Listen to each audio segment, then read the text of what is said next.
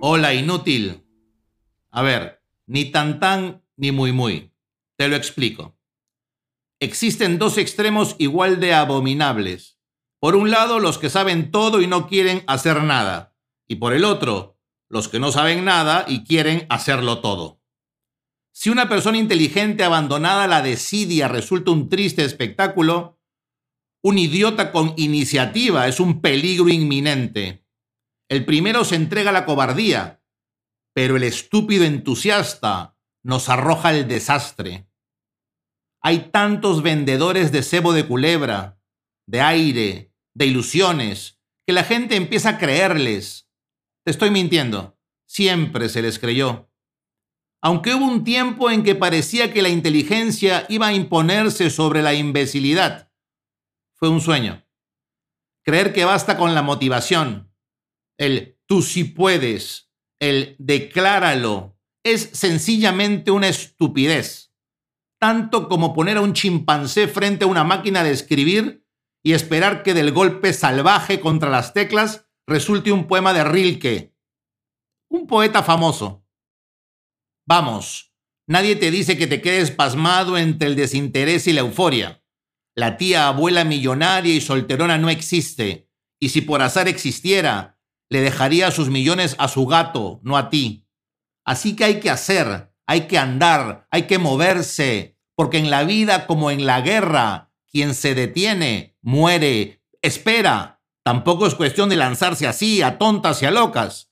La ignorancia es atrevida y a veces suicida.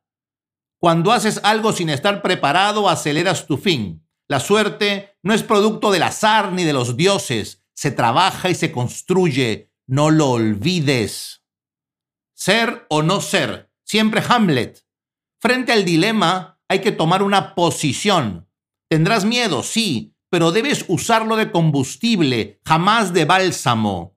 El miedo es solo una palabra, no es, no existe, es una idea, la imaginación de la pérdida futura la angustia de pensarnos sin eso que tenemos, paz, dinero, amor, respeto, lo que sea.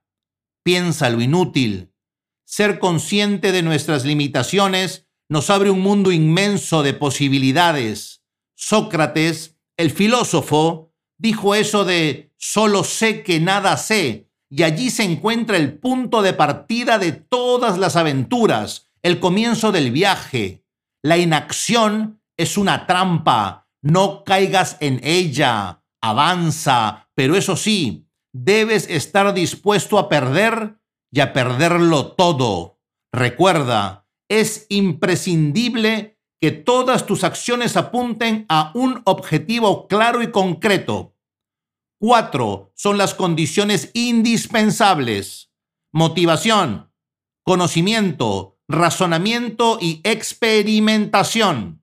Si no deseas algo verdaderamente, cualquier aventura está condenada al fracaso. Si no sabes cómo proceder, no podrás entender lo que pasa ni ofrecer una solución. Si no razonas, no podrás definir el problema ni plantear tu hipótesis de solución. Y si no experimentas, nunca sabrás si lo que propones funciona. Protágoras, el primer sofista, uno de esos griegos, afirmó que el ser humano es la medida de todas las cosas. Ahora, piensa, imagínate, con todos tus defectos y limitaciones, ¿qué tipo de mundo es el que puedes construir? ¿Cuál crees que sea la medida de tu universo? Prepárate y lucha, que así ninguna derrota es indigna.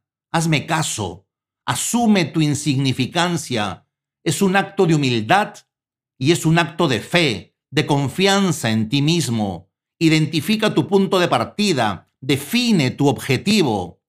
Prepárate, esfuérzate, aprende, razona, piensa por ti mismo, imagina grandezas, lucha por tus sueños, arriesgate y fracasa con la pureza de quienes hacen el intento con cariño, tu anticoach.